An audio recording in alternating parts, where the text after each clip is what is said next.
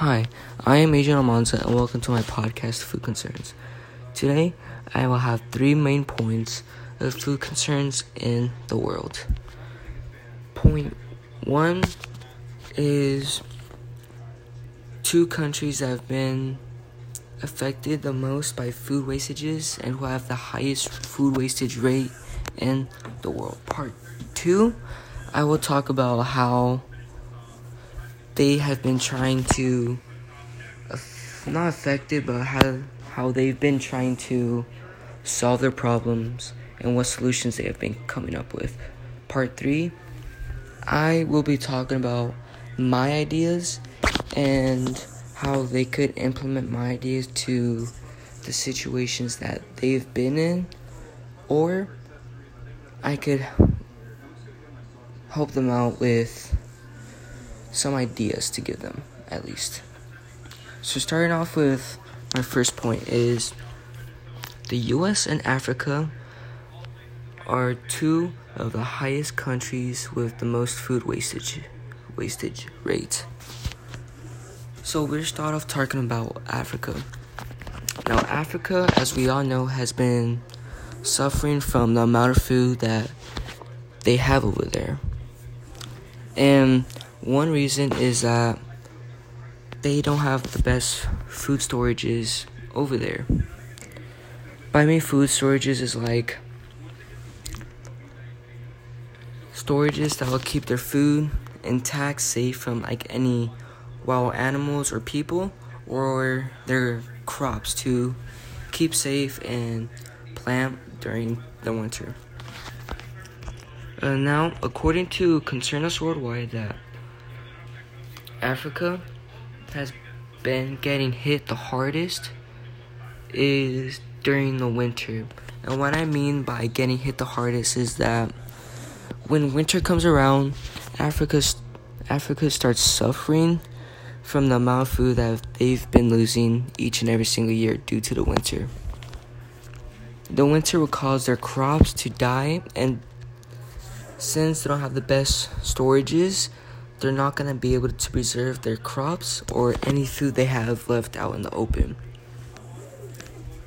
And due to that, Africa has to stock up and work double time to try to get two times the stock that they usually would get every other month.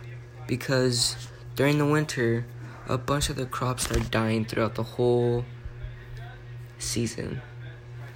Another reason of how Africa has been getting affected is their storages, their food storages being easy to access and being easy to get into. When I say be easy to get into,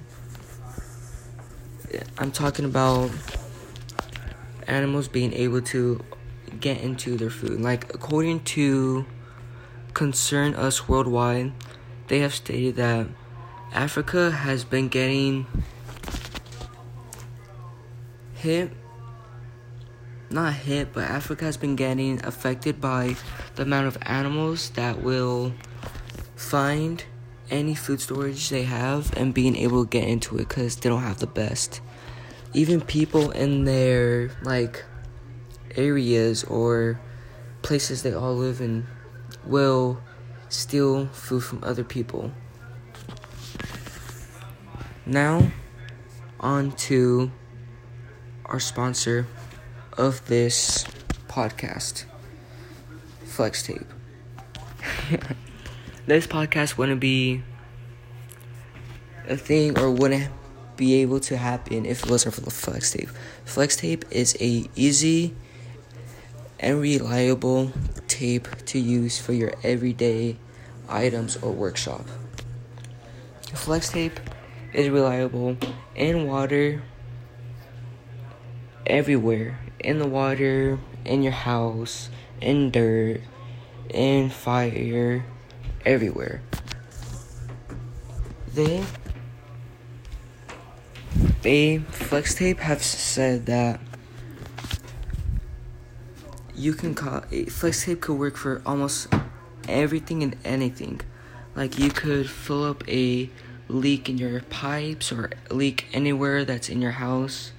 You could use it to repair a boat if you ever saw the commercial. And one last thing. Flex Tape has given me a a promo code food wastage. And if you use food wastage, you will get 10% off your next purchase of two items from the Flex Tape store. Now, back on to my podcast. So, part two, I'm talking about what Africa and the US have been trying to do to preserve and save their food and make the food wastage rate go down. So, starting off with Africa. Africa has been trying to improve their food wastage rate for many, many years. And to do that, they've been trying to improve their food storages. Now, as we know, Africa is in the most wealthiest country in the world.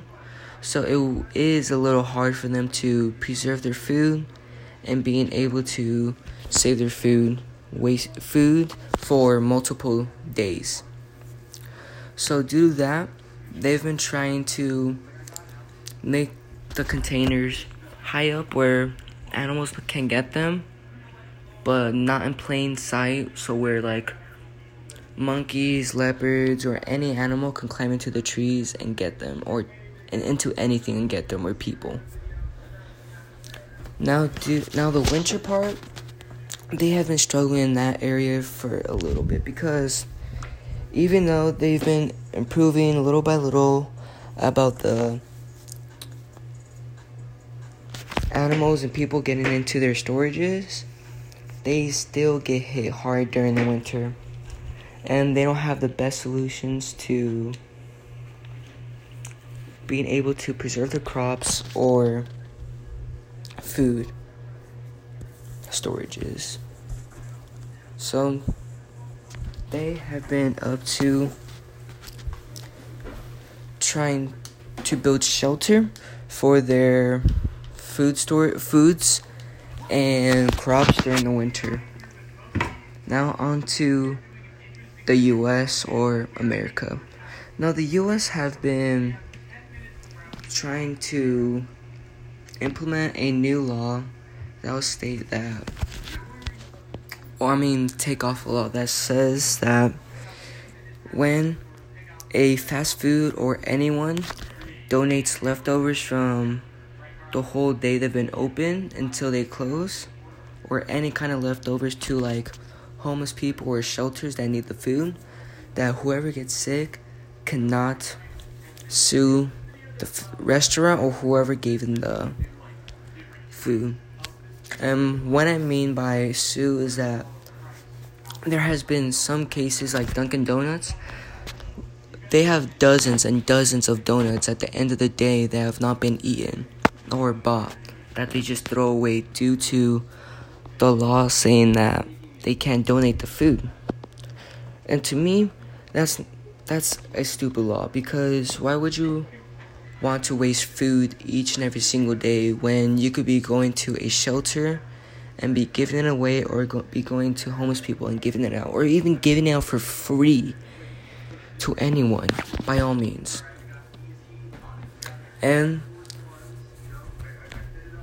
the US has also been trying to figure out how to stop people at their houses from wasting food from time to time and what I mean wasting food from time to time is that people will tend to make dinner for a like two families, two families, three families, and never be able to finish it.